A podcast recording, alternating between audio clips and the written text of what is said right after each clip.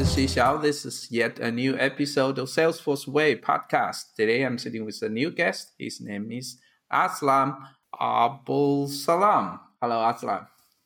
Hey, hello everyone. Uh, thanks, Xi, for the invitation. It's been a pleasure to be featured on Salesforce Way. I have been working in the Salesforce space for the last five years. Before that, I had you know multiple opportunities work across the tech spectrum. So I started my background as a software engineer. You know, as would always been with computers from my younger years. Uh, started my career professional engineering uh, from a mobile gaming perspective. I worked in some cool gaming studios such as Gameloft, and you know into casino gamings and all into mobile applications. Then moved into the enterprise application development. You know with AWS and Azure and the likes of the cloud. And then subsequently, I moved into uh, Accenture, focused on DevOps tooling and technologies, and that's how I came into with Salesforce, and I've been into the Salesforce space from there on. I see that you are working together with Ramsey on a project. Am I right? Yeah, so I've been working with Ramsey, you know, in Accenture and then uh, subsequently from an open source perspective. So I used to work with Ramsey on the you know projects in Accenture, you know, and where I used to mainly focus on the platform engineering or the tooling side, where you know he used to focus more on the architecture and delivery side of stuff. I, I still collaborate with them to this day uh, from an open source community perspective, though we are in uh, different firms at this point, and you know we work together to understand and you know build a common idea and shared understanding of these tools. Hmm. Last time he was on this show, the previous episode, he shared a idea that he think in Salesforce there is no DevOps issue. Are you he, totally agree with him? I think you know you need to look at with a different lens to it, and I think he's fairly correct, right? So my point of view around that she is you know before we say there is no devops problem I had struggled when I came into this platform to understand what is development and ops in the context of Salesforce. I've been always been confused. So I used to go and ask around uh, Salesforce CTAs, and I've been very fortunate, right? So I've been working in Accenture on large scale projects. You, you get to ask to a lot of people around that. I, I used to go and ask them like, hey, uh, because I used to come from you know the cloud background, and I came into Salesforce project I, I quietly didn't understand, right? So, hey, here's Salesforce, which is a SaaS application. The operation side of the platform is handled by Salesforce, right? So, what does an ops engineer do? You know, you don't check your disk space.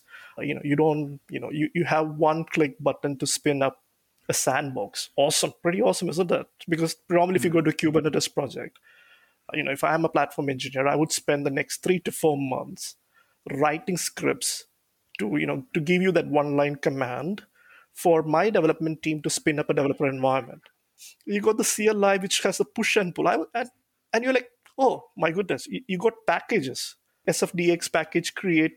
Oh, you, you create a package, SFDX package version. I'm like, this is awesome right yeah and, and then i went and created this pipeline so I, I, remember i think within you know two three weeks i read the documentation because i had to do other projects as well on the parallelly i was looking into a drupal instance for that particular organization so salesforce was just like on the side right so i'll just quickly mm-hmm. read it i'll just build the pipelines i'll build the workflows and i will move over right so that was the whole idea so I was reading it. Oh, it's pretty simple, right? It's even simpler than the Drupal instance I'm playing with. You know, you just need to swing up these commands and hook it up, just deploy it, and you know, just set it up and move on. And I remember I going into my peers the next, you know, after two to three weeks, and once I set it up, everything is looking fine. I can spin up an environment. I, I never knew what the Salesforce is, or I never understood the lingo, right? For me, it's just a business application at that point in time where I'm supposed to build a pipeline and operate it. Fine, fair enough. I had a team to work with. So I, my assumption is the engineers and developers that's sitting in front of me, they know Git. They are engineers, and I'm, my talking point to them is I'm just throwing a Git flow branching model uh, on the board, and I'm like, hey from tomorrow you know i have i, I looked at the documentation looks like git flow works for you uh, so you should start git flow Uh, and Salesforce has just introduced a brand new package management, which is amazing. So you guys should use package management, you know, and because we get a free artifact repository out of it, we don't need any infrastructure cost for it, and it, it's and you should use Scratch orgs as well, right? Because there's an empty org in front of you, and we can deploy it, and it's a brand new project, see, right? It's it's a greenfield project. So I'm like, yeah, what else do you want? And everybody notes to me, like, you know, I'm like, oh, this is fantastic, right? Because the people understood me, and I'm like, great, this is a amazing opportunity. And I'm like, oh, Salesforce is done. It was the most simplest stuff, so I, I'll just go and focus on the remaining tech stack. I come to my desk, you know, sit there, and then I get my peers coming, and I'm like, hey, how do I use this terminal to create scratch orgs? Uh, then I'm like, oh, you, you, you, you could type over there. I just can't, can't kite it. Which folder should I navigate? Then I'm, oh, what's happening? so maybe then it's uh, one person. So, I, but then I could see uh, similar comments coming in, right? Hey, you know, you need help. We need to navigate in the shell. Then I'm like, okay, something is off. Maybe you know my understanding is wrong. So I quickly had one of my colleagues who I've been interacting with to understand Salesforce. I'm like, what is happening, right? Why are you guys finding it tricky uh, to use VS Code and terminals and all this stuff? Oh, hey, we never used it. This is the first time you're going to use it. Oh, that's when I'm like, all right, so this is a completely different ball game. Uh, I, I used to nag my colleague money every then and now hey what the heck is a profile right what is happening because folks used to come and tell me hey your pipeline is not working then I, I log into Azure DevOps at that point in time, look at the logs, and it says something is not deployable, right? And the error is valid. So I go and tell them, like, hey, this is a valid error, right? Something you built in your code base, it's not getting deployed into it. There is nothing wrong with the pipeline. The pipeline is just printing what is exactly what Salesforce is giving you. So mm-hmm. I would ask you to go and fix it. And they would be like, no, we did the same thing on developer sandbox. It's working, but it's not working on this environment. I'm like, yeah. so I would, I, I would, then I would go to Money and like, hey, Money, what is happening? Can you explain to me, like, uh, how does this thing work? Then he had some explanations around, hey, this is what profiles is, and it carries every objects which we haven't touched it, right? And that was like, okay. So I think that's when I started looking at into a very different model, and I was like, okay, for me, when I'm looking at Salesforce, it's more of transferring a desired state of configuration. So you are working on a sandbox, you are applying a state onto that environment. And then what you're hmm. intending is you want the same state applied to the next environment. So the word deploy hmm. is inaccurate, to be honest, right? It, it's more of like apply. Hey, I need the state of the sandbox to be applied to production. That's what basically you're doing.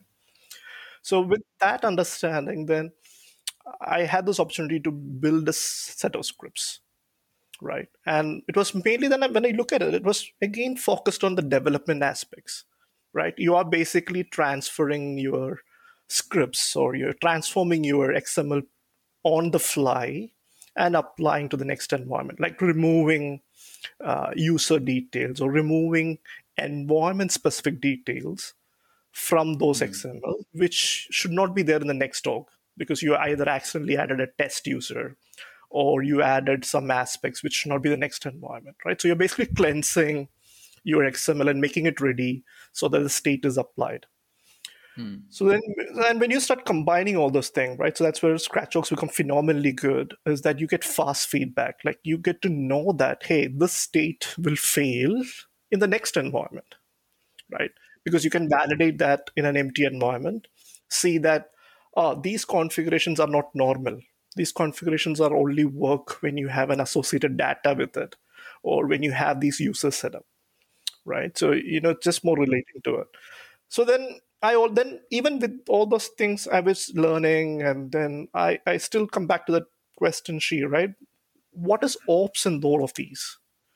you know so i used to go around and ask like so i think that's where from an ecosystem perspective the term admin is very over conflated right because admins also do development they also do kind of operations on the platform right adding a user to a queue uh, yeah. so there is a lot of activities that they do which is basically they using the platform right and then we are combining those activities into a DevOps pipeline where you know we are asking all the DevOps processes, right? We are shifting everything towards the left. And we are saying, okay, hey, we will use version control to deploy and and and, and you know deploy that to production. But you see the issue there, right? On one end, I am supposed to use the system.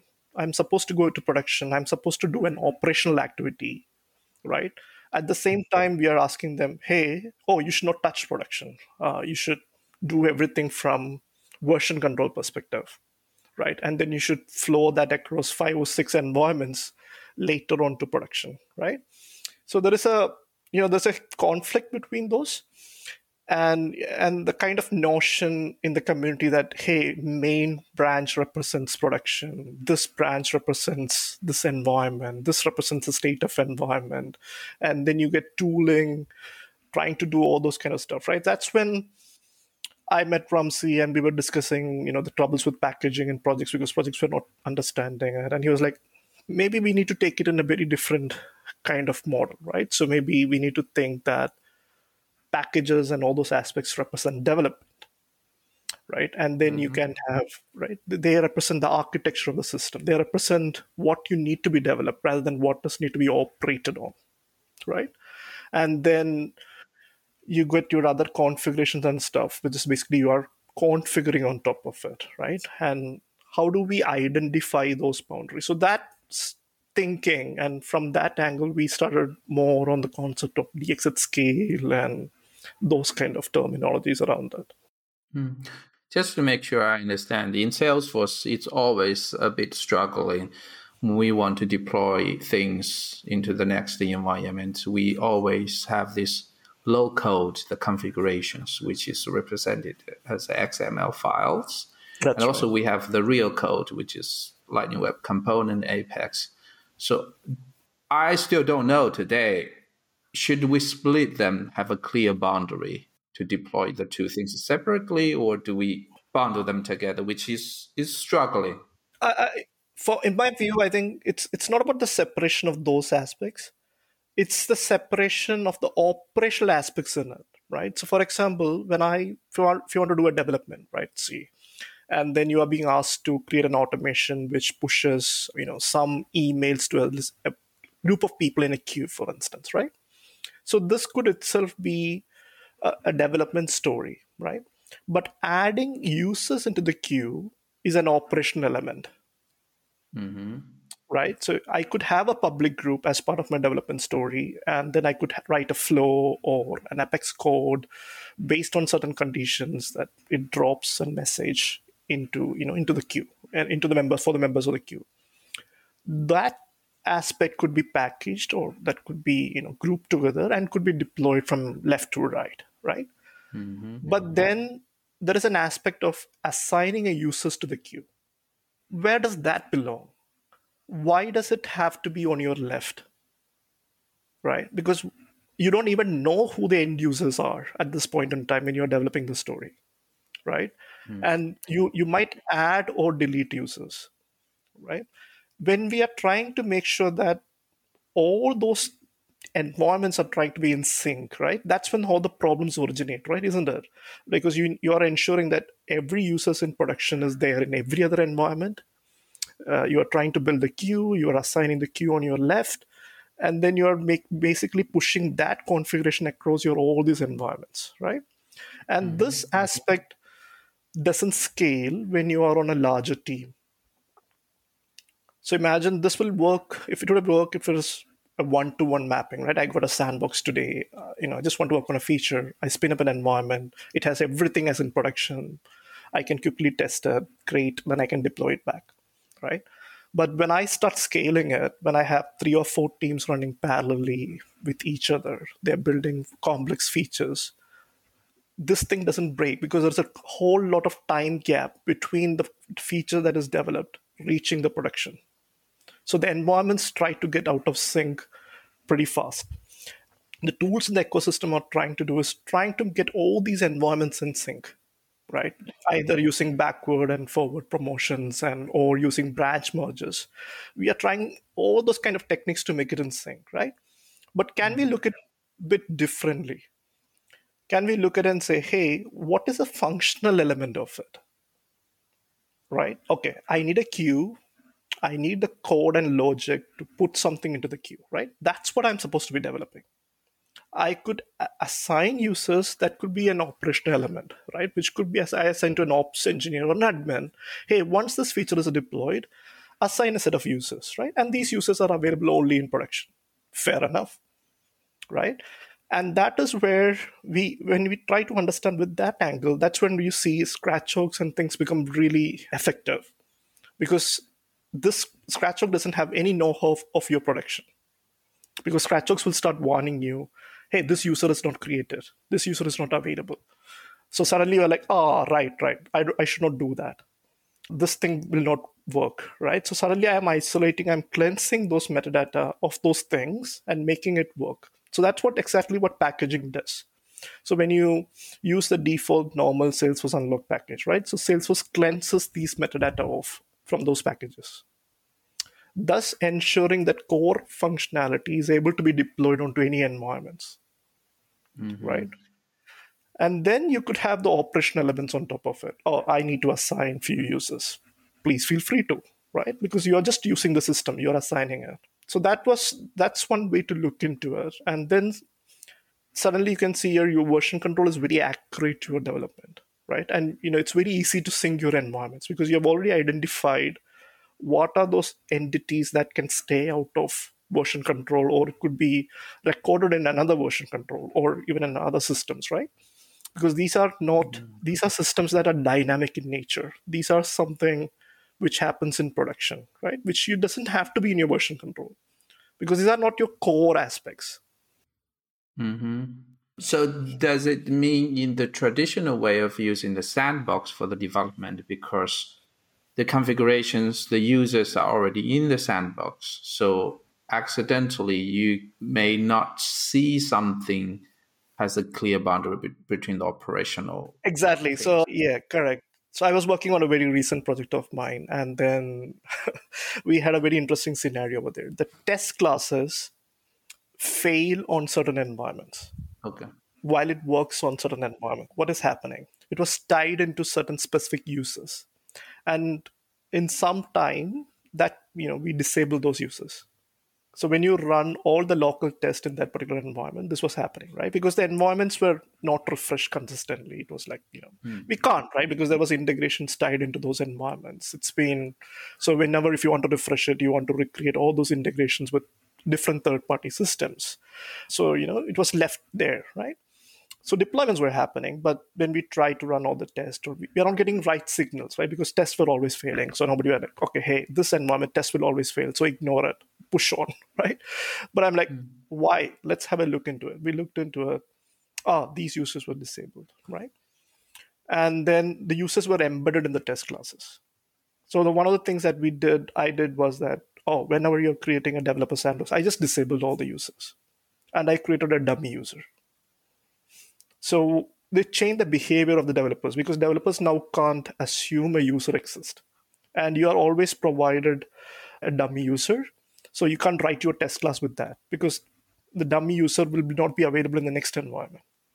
Right. So then mm-hmm. people started using runners with right with profiles and the behavior slowly changed because you have been you're getting feedback immediately that this thing doesn't work on the next environment right?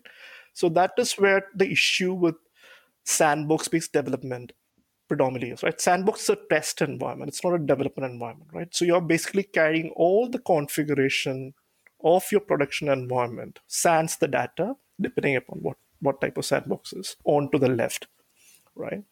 This was one of the biggest learning that we had in the first project. So even though we struggled a lot in you know when we went to Scratch up that was just launched uh, the features was not there. So, you know, we, we burned a lot, right? So we were literally struggling to get those infrastructure working because each time we need to understand a feature to be turned on, we have to go through the scratch org definition, trial and error, and get it working. But when it comes to deployment to production or when we want to sync an environment, it was super simple because our version control was pretty accurate. Sans the operational elements of it. We can always spin up an environment. We are pretty hopeful you can deploy this, right? Because we exactly know the order of the metadata. And you know, uh, it was like very clean, as in because we have been validating across scratch orgs and all this stuff, right? So that is what predominantly what our thought process, you know, across when I've been working across these projects are, right? So how do we get fast validation to the developers that something operational has got into your your code right? Mm. and also the boundaries tree right? How do i know that i'm not sidestepping somewhere else and i'm creating a circular dependency right? Because again the projects that i work on are predominantly huge. So uh, you know we have multiple teams operating right? So how do i know that i haven't accidentally created a dependency on another team's feature? And mm and the t- other team says, "Hey, I'm not ready." So suddenly I'm in a puddle, right? I can't deploy anything without the other team or you know somehow merging and going together. So these are the yeah. situations where the tooling or the system should actually provide feedback. Hey, something is going to go off. So that that can trigger a conversation, right? Then I can come to you and say, "Xi, I want this thing, but you know, unless you deploy it first, I can have it. So you know, what right, should I right. do about it?" Xi, coming back to your first question, do we have a DevOps problem? Yes, we do. Let's begin by classifying what the problems are, right? So we we we talk about DevOps as such. We just talk about deployment, but I think there is mm. more to it. Mm. You know, hmm. it, it's not just about deployment. It's predominantly about environment management. It's about how multiple teams operate together. It's about even life cycle of things, right? How do I even deprecate a particular feature once it has reached the shelf life.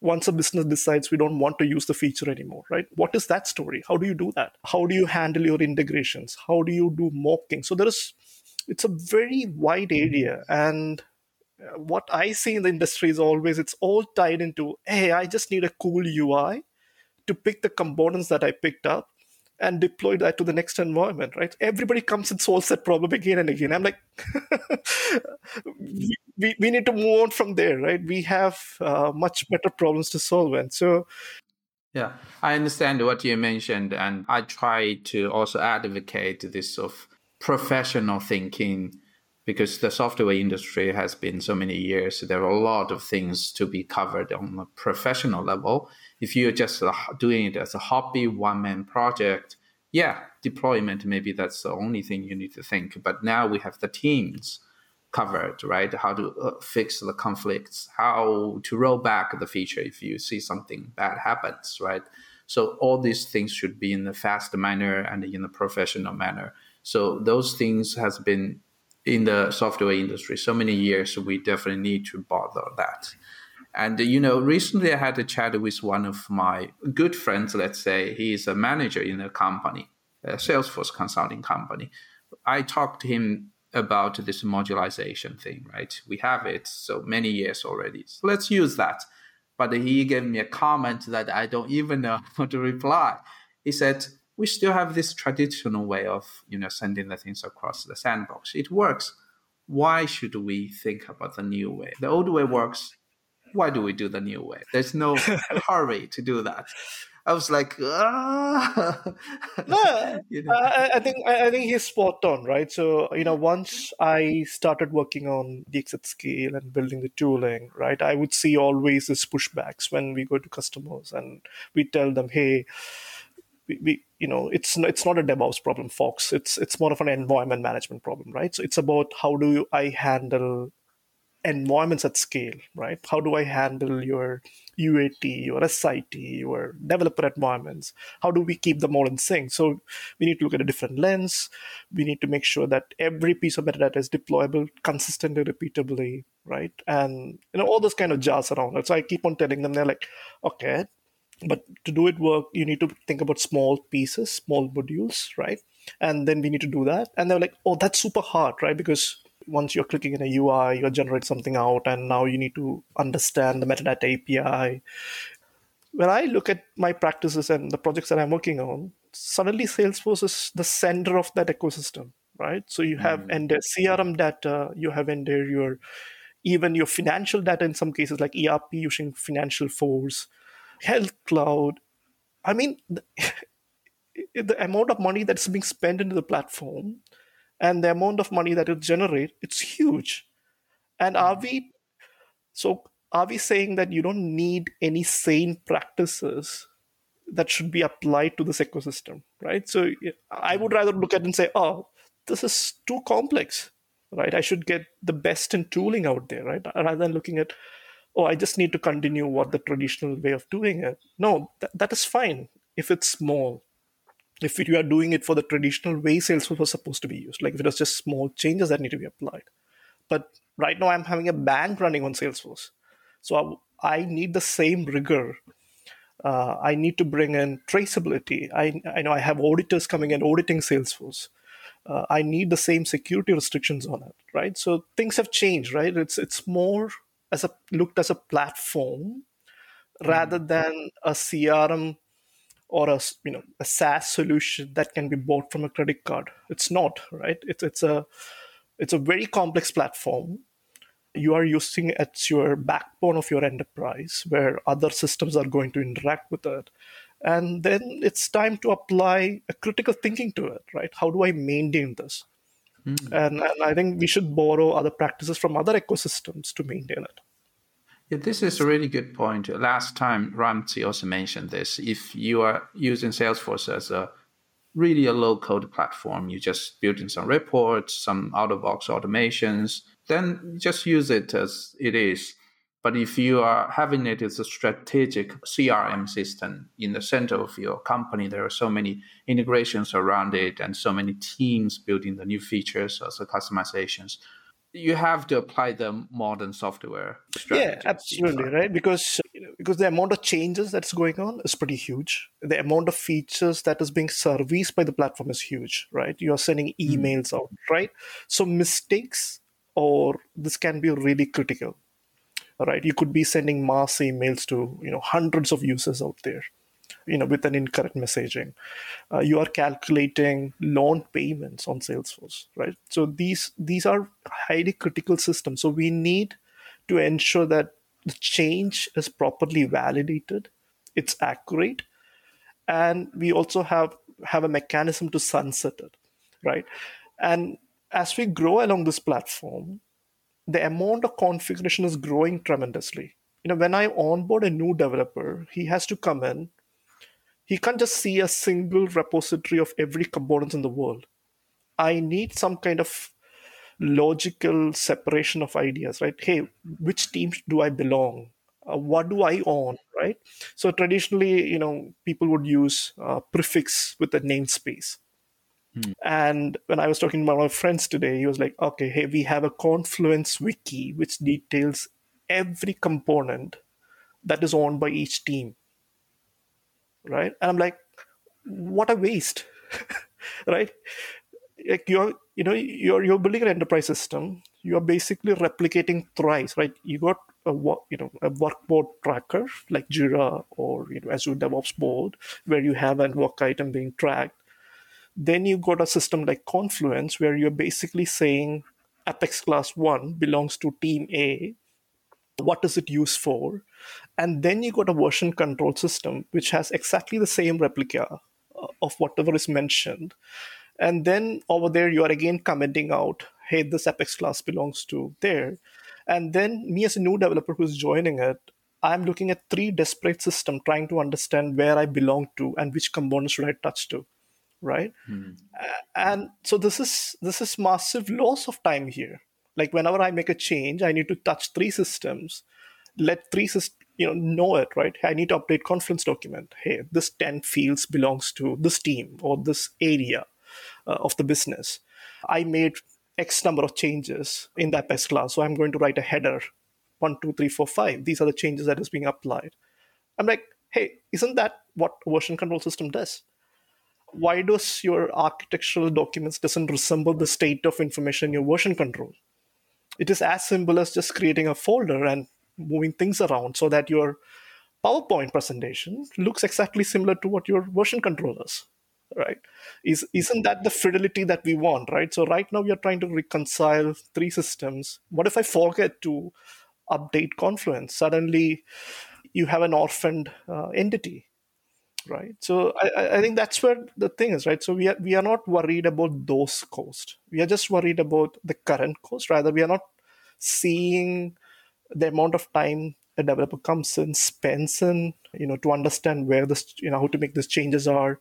So see when i you know when i i had this unique opportunity to work across projects and one of the things that i learned is once you are into salesforce three four years into the cycle if you have not done those you know set up properly from you know the way to architecture properly suddenly things become to a crawl hmm. so you know you, you have a sprint of two to three weeks suddenly the number of work items that's coming out is like very slow because the business doesn't trust us anymore. So they are like, okay, hey, you know, whatever changes that you make, I'll spend the next one week testing it before I approve to production. So that is roughly the state of affairs in uh, in large enterprise setting, right? So even though the changes are coming and things are slow because you know we have a lot of things have been burned. So people come in, hey, I need to do a UAT, I need to do a full regression, I need to run all this UI testing. So yeah. suddenly the the and, and we have customers who come and say, hey, we are not you know we are not getting the value out of this platform. That is a messaging that I want to leave you with, see, right? So when you hear that, I think what we need to discuss is hey, is Salesforce your strategic platform? Are you going to continue investing into it? If yes, I think it's time you look at additional cost parameters to see what is going to happen in the next six to one year, right? how is your cost of onboarding is how is the cost of a change would be right and how fast you can deliver stuff so so with, with those parameters i think you can get a better idea you know whether you should invest into those aspects uh, Azlam, I really enjoy what you just mentioned. Salesforce usually is a long-term platform in a company because it's customer data, so it tend to live long. And after five to 10 years, the platform has a lot of features. Onboarding a new developer might take a lot of effort, a lot of time for him to understand, okay, what the dev team is doing, how maybe he touch one thing would break so many other aspects. All this technical debt is in the platform. It, it's just not easy anymore. And the team might not know why it's getting to this situation or sometimes team might find an argument say it's because the business is complex already the the company is growing right? There was a business is complex so it has to take this much time. You know there's like kind of a conflict between the dev team and the business. So mutually they just don't trust each other anymore. And i've seen this happening you know i've seen this happening as well. Yeah i completely agree with you Xi right? So i think that's what's happening as i think that's where we developers have to take a bit more control you know on the way the systems are architected understand you know the inefficiencies in the processes and mm. then you know we determine the course of action right so you know how does it look like and how does it work and how do i make my own life easier right so i think that's the concept we need to apply right so you know when you are developing you need to think hey can can this be quicker, right? I don't want to repeat this same process every day in and out. Something is off, right? So can I make it easier? Can I make it automated? I think that's that's once you cultivate that kind of thinking, suddenly you see these problems vanish to a bit, in a bit, right? It becomes more easier to manage. So you mentioned the project you're working with uh, Ramzi together. Is that so-called DX at scale? That's the official name. So yeah, introduce right. us what what is that project? What do you do? There? Right. So so within the first project that we worked, we found that there was a need of scripts before uh, you know doing a deployment or after a deployment. Right. You need, you need to do some transformation. So I was basically collecting these scripts into a reusable component, and that's when I was I discovered, oh, amazingly, that Salesforce DX. You know, that, that was the amazing thing about it, right? The team had thought about a lot of angles, and they had this concept of plugin. So you basically can write an SFDX plugin. You can deploy that to an npm registry, and then suddenly you can share it with your other projects, right? So, and I was like, okay, and that was led to the creation of SF PowerKit, uh, which was one of those first plugins So I, you know, basically looked at how the CLI team was working at their code base. It was it was not fully open at that point in time, but you could still see, you know, what they were doing with the CLI commands, how it was operating. So I was like, okay, hey, there are gaps in these areas. Or then I started writing small scripts around it. I had amazing help from the team, like people like Money, Nathan, Rodolph. They were all helping me, you know, you know, and so helping me to write those scripts. I had once, you know, met somebody from Mauritia, Genode. He was actually writing a profile reconciler. Uh, which is an amazing tool which to, till to this day even though PowerKit is deprecated a lot of people uses it what this command does is it you know it looks into your org understands all the fields, licenses, user permissions. So suddenly, when you deploy this in your pipeline, you don't have a profile issue anymore because it, you know, if the target org, that particular object doesn't exist, no problem. The profiles doesn't go in, right? It just gets cleansed. So this was a reconcile command. You know, so I and then I found that that wasn't needed in many projects, right? So you know, the same thing. So I, you know, that was what came into the origination of PowerKit, right? So PowerKit was basically a collection of you know tools. And luckily, Accenture, you know, I talked to you know the Accenture leadership at that time, and they allowed to open source it, right? Hey, you know, please feel free to open source it. And then we did that, and I think it's still to the day we got, even though it's been deprecated for like one year, it's still downloaded, right? So there are a lot of commands, right? Like you want to disable an IP range for whatever reasons you know you want to split your custom labels you want to do a diff between two deployments you know anything right so there are a lot of mm-hmm. commands which people contributed over a period of time. And that was my first thing. That was my first understanding of how to write an SFDX plugin. And I, and I believe every developer should look into it right? Because it makes life a lot easier. The salesforce team has done an amazing job you know removing the complexities of authentication handling orgs etc so as a plugin developer you can just focus on what you want to do right? Mm-hmm. then so while doing that then i found that there was a need for you know the devops tooling as in I, I was like getting frustrated right? I built a yaml pipeline in one of those azure devops. Another projects wanted similar stuff right? So they also wanted a similar pipelines right? So that came into the genesis of power scripts like hey can i combine these automation you know these if conditions around it and make it distributable so that next time a project comes in they can install it they have basic building blocks available say authentication deployment it's already built in can you do that uh, so then I looked at it. Ah, amazingly, Cumulus CI, right? They have amazingly done that, right? So similar piece of functionality, right? They have. So again, see, it's not about whether you're solving automation. It's about how do I maintain that? How do I keep on updating it? How do I do it across projects, right? Because you can mm-hmm. do hmm. that from that. That was the beauty of SFDX plugin, right? Once you get into the npm registry, you just do an update, and every one of your consumers get an automatic update. So you get a bug, mm-hmm. no issue, just do it, right? Whereas traditionally you would otherwise would be sending in a bash script. Hey, here is my bash script to do that and then you have now two copies. The same old problem, right? Now, you know, once you convert that into a library, a tool, suddenly you can do an update. It's versioned. And then people found that to be helpful, and to my surprise, right? People found that, hey, it's very easy to drag and drop and build these components up, uh, build a pipeline out of it. I'm like, okay, great. This this thing looks interesting. So then I started investing more time into it. And then that became a project of itself you might have seen articles around hey setting up at scale is hard and it's meant for modular but once you set it up then you don't have to worry about your pipelines anymore right? So you know you just keep on doing your salesforce work as in create packages and do packages and and the tooling underneath it will know what exactly what you're trying to do. So over a period of time it became started using my projects. Again you know we made it open source so a lot of community contributions came in. And then we started looking into those nuances right like for instance when you do an unlock package you know the layout assignments doesn't work or the field history tracking you can't do that because it's an operation element in the context of salesforce so they will not do that aspect.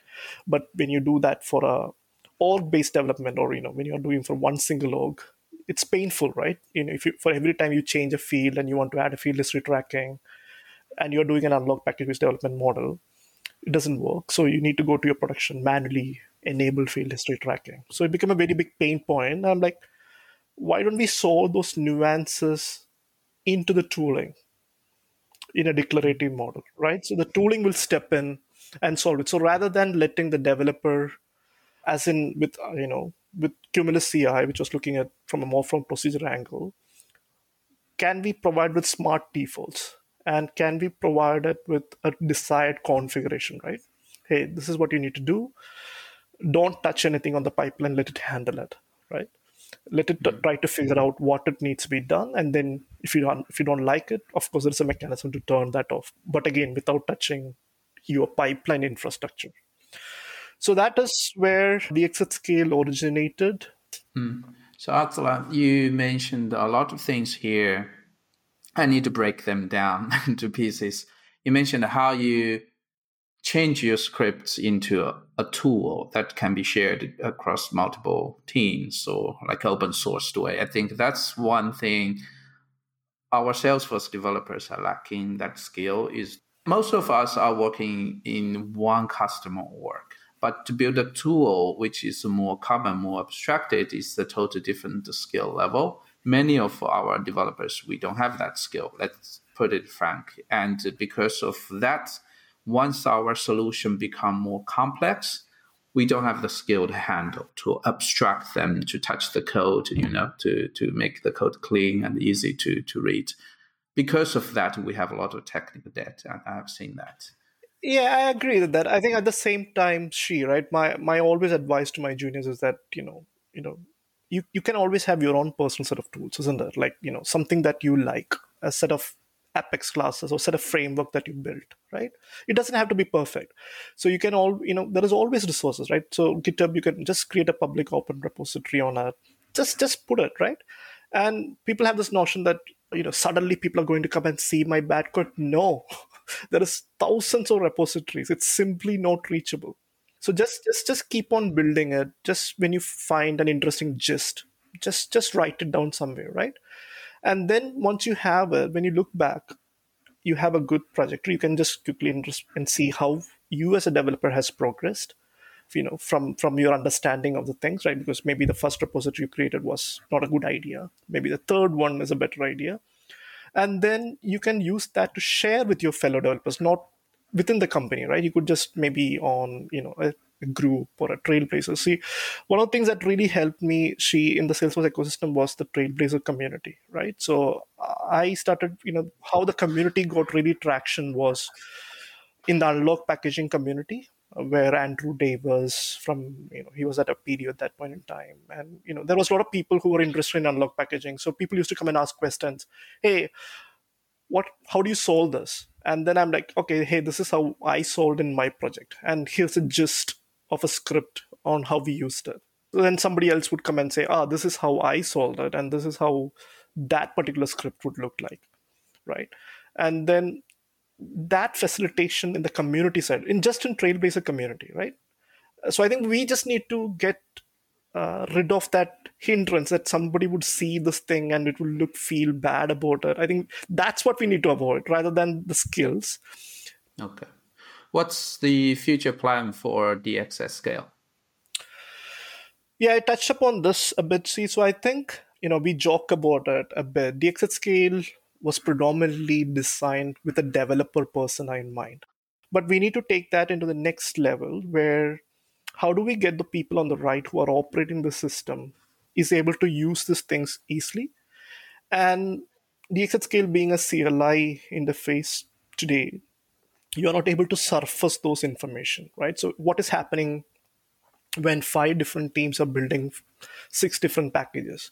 Which one is failing? Which one is succeeding? So, you know, all this information are in build logs so we want to uh, you know extract this out so there is a lot of people in the community who is working on you know combining json outputs uh, from different parallel build jobs so that we can actually see what is happening and then optimize further on based on that so it's amazing. So you know, being in the community really helps. We can we can know what is actual pain point from a user perspective, and, and then react to it. So yeah, so a lot of things coming in the pipeline. So mainly the UI focus towards operators on the right, and and a lot of optimizations on the left.